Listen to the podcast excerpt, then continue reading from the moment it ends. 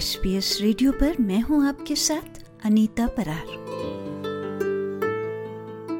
याद कीजिए 1961 की फ़िल्म, जब प्यार किसी से होता है, और उसका गाना, सौ साल पहले मुझे तुमसे प्यार था।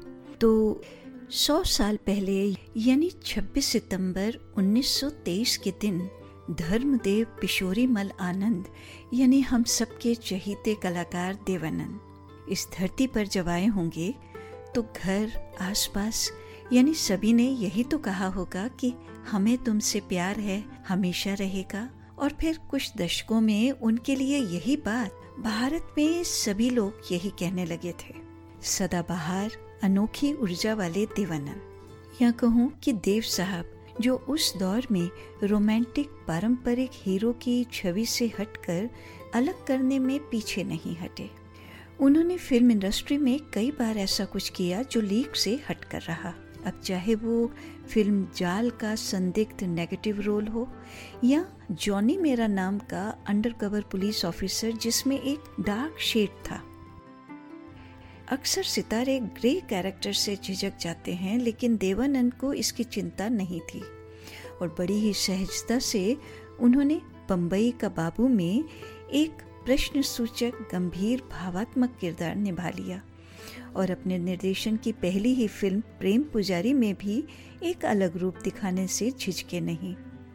और तो और, व्यक्तिगत जीवन में भी उन्होंने 50 के दशक में मुंबई जूहू पर अपना बंगला बनाया, जब वो जगह बिल्कुल उजाड़ थी और कईयों को तो उस जगह के बारे में पता ही नहीं था। लहरों के होठों पे भिना भिना राग है। लहरों के होठों पे भीगी हवाओं में ठंडी ठंडी आग है। इस हसीन आग में तू भी जल के देख ले। ज़िंदगी के गीत की धुन बदल के देख ले। खुलने दे अब धड़कनों की ज़ुबान। सुन जा दिल की दासता ये रात, ये चांदनी, फिर कहा? सुन जा दिल की दासता शायद यही कुछ सोचते हुए, यानी अपने जीवन को एक नया मोड़ देने की चाहना लिए, देव साहब 40 के दशक की शुरुआत में मुंबई आए होंगे। क्योंकि अपनी डायरी के पन्नों पर उन्होंने लिखा कि मैं एक सपने की तलाश में हूँ, मेरी जेब में तीस रुपए हैं, लेकिन मुझे डर नहीं है। 1943 में मुंबई तो वो आ गए, लेकिन फ़िल्म इंडस्ट्री में पहचान बनाने के लिए उनके जैसे तो कई संघर्ष कर रहे थे। अपनी ऑटोबायोग्राफी रोमांसिंग विद लाइफ में उन्होंने लिखा है कि तब कुछ दौड़ धूप करके मिलिट्री सेंसर ऑफ़िस में क्लर्क की नौकरी मिली एक रुपए महीने पर। काम था सैनिकों को उनके घर से आई चिट्ठियों को पढ़कर सुनाना। कोई एक साल तक ये नौकरी करने के बाद वो अपने भाई चेतन आनंद के पास पहुँच गए, जो नाट्य संघ यानी एप्टा से जुड़े हुए थे।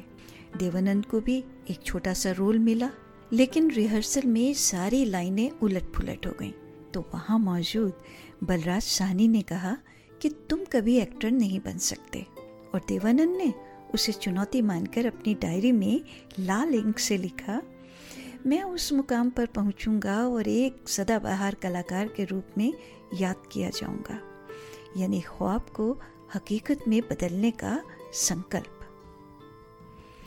फिर एक दिन पता चला कि बाबू राम पई अपनी नई फ़िल्म के लिए एक चेहरे की तलाश में है। देव साहब सीधे वहाँ पहुँचे और उनसे कहा कि मैं देवानंद हूँ और आपकी फ़िल्म में हीरो का रोल करना चाहता हूँ। अब बारी थी बाबू भाई के हैरान होने की, उनकी इस बेबाकी पर। लेकिन स्क्रीन टेस्ट में जो पचपन लोग आए थे, उनमें से देवानंद चुन लिए गए। फ़िल्म थी हम एक हैं। 14 अगस्त 1947 की रात, यानी भारत को स्वतंत्रता मिल रही थी। देव साहब मुंबई की लोकल ट्रेन में ज़ोर शोर से देशभक्ति के गाने गा रहे थे। अब भाग्य देखिए कि शाहिद लतीफ़ भी उसी डिब्बे में थे। जब तक ट्रेन चर्च गेट से बैंड्रा स्टेशन तक पहुँचती, शाहिद लतीफ़ को उनकी फ़िल्म जिद्दी का हीरो मिल चुका था। और बस, देव साहब बन गए स्टार। सफलता का दौर शुरू हो गया। अपने दौर में यूरोमानियत और फ़ैशन आइकन रहे देवानंद को लेकर यूँ तो कई किस्से मशहूर हैं। लेकिन सबसे खास है काले कोट पहनने से जुड़ा किस्सा। देवानंद पर पब्लिक प्लेसेस पर काला कोट पहनने पर कोर्ट ने बैन लगा दिया। कहते हैं कि फ़िल्म काला पानी हिट होने के बाद लोगों की दीवानगी उनके लिए और भी बढ़ गई और महिलाएँ उनके लुक पर फिदा थीं। जब वो काला कोट पहनते, कुछ अपनी जान तक खेलने पर आ गई।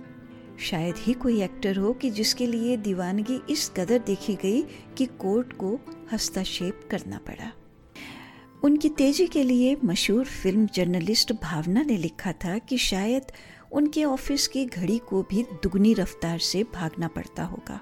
और वही तेज़ी उनके साथ लिए उस इंटरव्यू में मैंने भी महसूस की। Thank you. Namaskar to you as well and to all the people in Australia. My greetings, पूरी greetings, good wishes ऑस्ट्रेलियन में जितने लोग रहते हैं। हमारी इस तरफ़ से गए हैं उन सबको नमस्कार करता हूँ और गुड विशेस भेजता हूँ शुभकामनाएँ भेजता हूँ।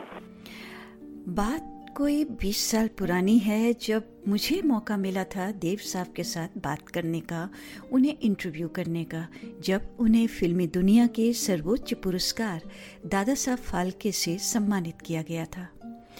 उस दौरान दो तीन हफ़्ते तक उनके साथ संपर्क में रही। हर बार जो समय तय होता एन वक्त पर वो किसी ऐसे काम में उलझ जाते कि दूसरा समय तय करते। आखिर में एक दिन मैंने उनसे कहा कि, देव साहब अब इंटरव्यू को और नहीं टाला जा सकता, क्योंकि मैंने तो अपने कार्यक्रम में तारीख भी अनाउंस कर दी है और मुश्किल हो जाएगी। तो एकदम से बोले कि क्या नौकरी चली जाएगी? मैंने भी बस यूँ ही कह दिया, हो भी सकता है। बस ये सुनना था कि वो बोले कि कल पक्का, लेकिन सुबह सुबह मुझे याद दिला देना। यानी भारत के कोई आठ नौ बजे के आसपास। रिकॉर्डिंग का समय तय हुआ था, कोई डेढ़ दो बजे के आसपास का। तो दूसरे दिन सुबह जब मैंने उन्हें याद दिलाने के लिए फ़ोन किया तो वो उसी समय सोकर उठे थे। कहने लगे कि, ठहरो लाइन डिस्कनेक्ट मत करना, मैं अपना चाय का प्याला हाथ में ले लूँ और अभी इंटरव्यू रिकॉर्ड कर लेते हैं। क्योंकि कुछ घंटों में कुछ बदल गया तो तुम्हें मुश्किल हो जाएगी। और कहने लगे कि, दस मिनट में बात खत्म कर लेते हैं। अब मेरे सामने तो कोई विकल्प था ही नहीं। इंटरव्यू शुरू हुआ। जो इंटरव्यू दस मिनट का था, वो चालीस मिनट तक चला। और ये बात उनकी आज तक कानों में गूंजती है कि इंटरव्यू के बाद में उन्होंने मेरे से कहा कि देखो, जितने प्यार से तुमने सवाल पूछे हैं ना, समय का तो पता ही नहीं चला। और अब तुम्हें मेरी वजह से तो कोई मुश्किल नहीं आएगी। सच है, वो इतनी सहजता के साथ में बातें करते जा रहे थे। जी हाँ कभी मेरे सवाल का कोई और जवाब देते और फिर अपनी ही धुन में वो बात को कहीं भी मोड़ लेते थे। इस इंटरव्यू के दौरान उन्होंने अपनी आने वाली फ़िल्मों के बारे में भी काफ़ी कुछ बताया कि किस तरह से हर फ़िल्म में एक संदेश होता है। वो फ़िल्म चार्जशीट की बात कर रहे थे, जो 2011 में रिलीज़ हुई थी, और बहुत उत्साहित थे फ़िल्म ब्यूटी क्वीन को लेकर, क्योंकि उस समय उसके लिए वो एक ब्यूटी क्वीन की तलाश में थे। अपनी फ़िल्म टाइम स्क्वायर में चार संगीत निर्देशकों को लिया था तो उसके बारे में भी बात हुई। और कुछ सवालों के बाद में जब मैंने उनसे ये पूछा कि उन्हें इंडस्ट्री में चमत्कार कहा जाता है तो उन्होंने कहा क्यों मुझे मेरे के क्यों माना जाता है? पता नहीं मुझे समझ नहीं आई। मैं तो काम करता चला जा रहा हूँ मुझे काम का मज़ा आता है। आप दुनिया अगर मुझे मेरे मानती है तो ठीक है उनको मानने दीजिए। अच्छा। क्या वजह है कि मुझे दुनिया मेरे मानती है? शायद मैं मुझे अपने काम का शौक है शायद मुझे फ़िल्में बनाने का शौक है। शायद मैं लगातार अपनी एनर्जी जितनी मेरी एनर्जी है मैं अपने काम से डिराइव करता हूँ। और अच्छा एक बड़ा मज़ेदार जीवन रहा है। सारा के सारे सारे का सारा। अच्छा सचिन दा के साथ नवकेतन का एक खास रिश्ता था। हाँ जी लगातार रहा। बहुत ही गुणी आदमी थे। और हम उनको अपने एक बड़े भाई की तरह जानते थे और मानते थे। और सारी डिसीज़न जितनी पिक्चरों की होती थी उनके साथ बैठ के करते थे। और बड़ा अपने और एक हमारा एक ज़बरदस्त एक टीम बन गई थी और जिसको हम आज मिस भी करते हैं। और लगातार हर हर फ़िल्म में उन्होंने म्यूज़िक दिया है और देते चले जा रहे थे। बीच में थोड़ा सा ब्रेक आया था। एक एक आध फ़िल्म में जयदेव साहब ने म्यूज़िक दिया था। एक आध फ़िल्म में दिया था अपने अली अकबर साहब ने दिया था। लेकिन उसके बावजूद जितने म्यूज़िक डायरेक्टर्स रहे हैं एस टी बर्मन ही रहे हैं। अब फिर उनके उसके बाद आर डी बर्मन साहब आ गए। हम्म, तो ये एक हम, चीज़ कभी भूलते नहीं है ये हमारी एक हिस्ट्री का एक दौर था इतिहास का एक दौर था कि बर्मन साहब नवखेतन में जुड़े रहे। अच्छा फ़िल्मों के इतने लंबे सफ़र में कलाकार की हैसियत से गाइड के अलावा आपकी कोई ऐसी फ़िल्म जिसकी कहानी या निर्देशन की वजह से आपको बेहद पसंद हो? देखिए अगर अगर मैंने फ़िल्में बनाई हैं जी। तो अपने दिल से बनाई हैं अपनी पसंद से बनाई हैं तो ज़ाहिर है मुझे सारी फ़िल्में ही पसंद है। नहीं एक कलाकार की है मैं कैसे कह दूँ कि ये फ़िल्म मुझे पसंद नहीं थी? कलाकार के भी अगर मैंने किसी फ़िल्म को एक्सेप्ट किया है तो सोच समझ के किया अच्छा समझ के किया है। और जब किया है तो पिक्चर अच्छी लगी लोगों को तो भी तो भी अच्छी है नहीं अच्छी लगी तो भी मेरे मेरे लिहाज से अच्छी है। तो मेरी कन्विक्शन तो बिल्कुल सीधी है और लगातार रहती है। हम्म, एक चीज़ अगर आपने डिसीज़न लिया है फैसला किया है तो आपने सोच समझ के किया है। तो आपको अंत तक अपने फैसले के साथ रहना चाहिए। अच्छा तो आपका मन तो ऐसा होना ही चाहिए ना। जी जी। अच्छा जो पिछली आपकी कुछ फिल्म्स फ्लॉप हुई तो उसके लिए आप किसे दोषी मानते हैं? देखिए मैं किसी फ़िल्म को फ्लॉप तो समझता ही नहीं हूँ। फ्लॉप तो देखिए आप इस, इस मुल्क में कितनी ज़बरदस्त हिट होती हैं दो या तीन लेकिन जब पिक्चर अच्छी लगे लोगों को पिक्चर एक नई नई नई नई तरह की फ़िल्म हो और उसमें कोई ऐसी बात नहीं हो कि लोगों की एक सेट फॉर्मूला में बनाई गई हो तो उसका हम फ्लॉप कैसे कह सकते हैं? देखो ये अमेरिकन टाइप की फ़िल्म थी तो ज़ाहिर था मुझे मालूम था। और मैंने मैंने तो उसका मज़ा भी लिया। तो जब लोग कहते हैं कि आप इतनी फ़िल्में अपने फ्लॉप फ्लॉप नहीं तो मैं तो उनको फ्लॉप नहीं समझता हूँ। अच्छा हाँ, आपकी तो जब फ़िल्म देखने का मज़ा आ जाता है अब फ्लॉप जब सक्सेसफुल फ़िल्म होती है तो उसमें 80 80 85 परसेंट लोगों की हामी भरी जाती है। तो जब 80 85 परसेंट की ऑडियंस आपके आपकी आपकी हामी नहीं भरते हैं तो तो उसको उसको फ्लॉप फ्लॉप कहते हैं लोग। पिक्चर बन के रिलीज़ हो जाए तो उसको सक्सेसफुल ही कहना चाहिए। आपकी फ़िल्म गाइड में एक सीन था जहाँ गाँव के लोग राजू गाइड को एक महात्मा मान लेते हैं और वो असमंजस में है गाइड। तो फ़िल्मों की असफलता के बाद या बॉक्स ऑफ़िस पे उनका वो रिस्पांस न मिलने पर कभी आपको भी किसी अंतर्द्वंद का सामना करना पड़ा? देखिए आदमी इंट्रोस्पेक्शन तो करता ही है। और मैं बहुत जल्दी इंट्रोस्पेक्शन करने के बाद उस उससे बाहर निकल जाता हूँ। अगर आपको आप, आप इंट्रोस्पेक्शन के बाद उसको अपना अपना दुख जो है और आप, आप अपनी पिक्चर न चलने का जो दुख है वो आप दिल में लगा के बैठ जाएँ तो आपका अंत हो जाए आप मर जाएँ। तो आदमी मरने के लिए ज़िंदा ज़िंदा तो नहीं होता है उसको आगे बढ़ना है। आप जब फ़िल्म प्लान करते हैं तो ये ज़ाहिर ये डेफिनेट नहीं है कि फ़िल्म चलेगी कि नहीं चलेगी। लेकिन चूँकि मैं फ़र्क सब्जेक्ट लेता हूँ इसमें हम चलने चलने की बात तो पहले सोचते नहीं है। फ़िल्म बनाते हैं और फिर देखते हैं दुनिया उस, उस पर क्या रिएक्शन देती है। तो गाइड भी जब चली थी जब रिलीज़ हुई तो गाइड लोगों को इतनी पसंद नहीं आई थी। तो आहिस्ता आहिस्ता आहिस्ता आहिस्ता एक तांता लगना शुरू हो गया और लोगों को रिएक्शन मिलना शुरू हो गया। शुरू शुरू में तो हम बड़े डिसअपॉइंटेड हो गए थे कि क्या हो गया लोगों को बात समझ नहीं आ रही पल्ले नहीं पड़ रही है। हमेशा होता है ऐसे कई कई फ़िल्मों के साथ। कोई ऐसी फ़िल्म जिसको बनाने में आपको बहुत परेशानी आई हो, चाहे लोकेशन को लेके या कलाकारों को लेके? फ़िल्म बनाने में खुशी है, परेशानी के अंदर से खुशी मिलती है। आप जब कहानी लिखते हो स्क्रिप्ट लिखते हो तो माथा ठोकते हो, दीवार के साथ कि क्या क्या आगे क्या करना है, कहानी कैसे, किस मोड पर ले जानी है, कैसे स्क्रिप्ट लिखी जाती है, कैसे स्क्रीन पर लिखा जाता है। तो ये एक अजीब प्रोसेस है, जिसके अंदर बहुत ही मेहनत जाती है। तो उस मेहनत को परेशानी नहीं कह सकते उस मेहनत को हम खुशी कहते हैं।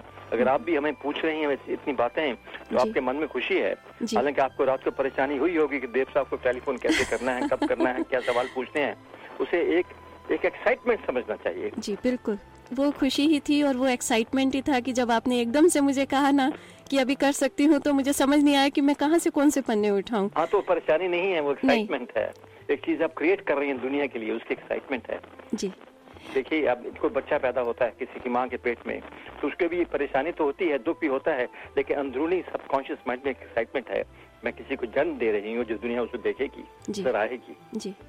अच्छा इस मुकाम पर पहुंचकर क्या कुछ ऐसा लगता है कि कोई कमी रह गई है जिसे आपने पूरा करना है अभी कमियाँ तो सारी सारी रहती हैं ज़िंदगी में हज़ारों चीज़ें जो आपने इंसान नहीं कर पाता। आप उठते हो तो लगता है मुझे मैंने ये भी नहीं किया ये भी नहीं किया ये भी नहीं किया ये भी नहीं किया। लगा इतनी चीज़ें हैं जो इंसान बेशुमार चीज़ें हैं जो इंसान नहीं कर पाता और करने को जी चाहता है।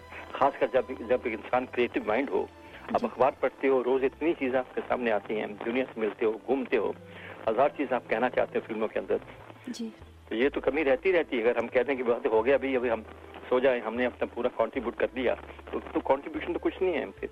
वो तो it's drop in the ocean in terms of what you want to create for the world yes अपने आप को आप अभिनेता लेखक या निर्देशक किस रूप में सबसे अधिक सफल फ़िल्म मानते में हैं? सारी चीज़ें इकट्ठी मिलके आती हैं। जी। फ़िल्म लिखी जाती है फ़िल्म डायरेक्ट की जाती है फ़िल्म आदमी काम भी करता है कैमरे के सामने काम करता है कैमरे के पीछे काम करता है।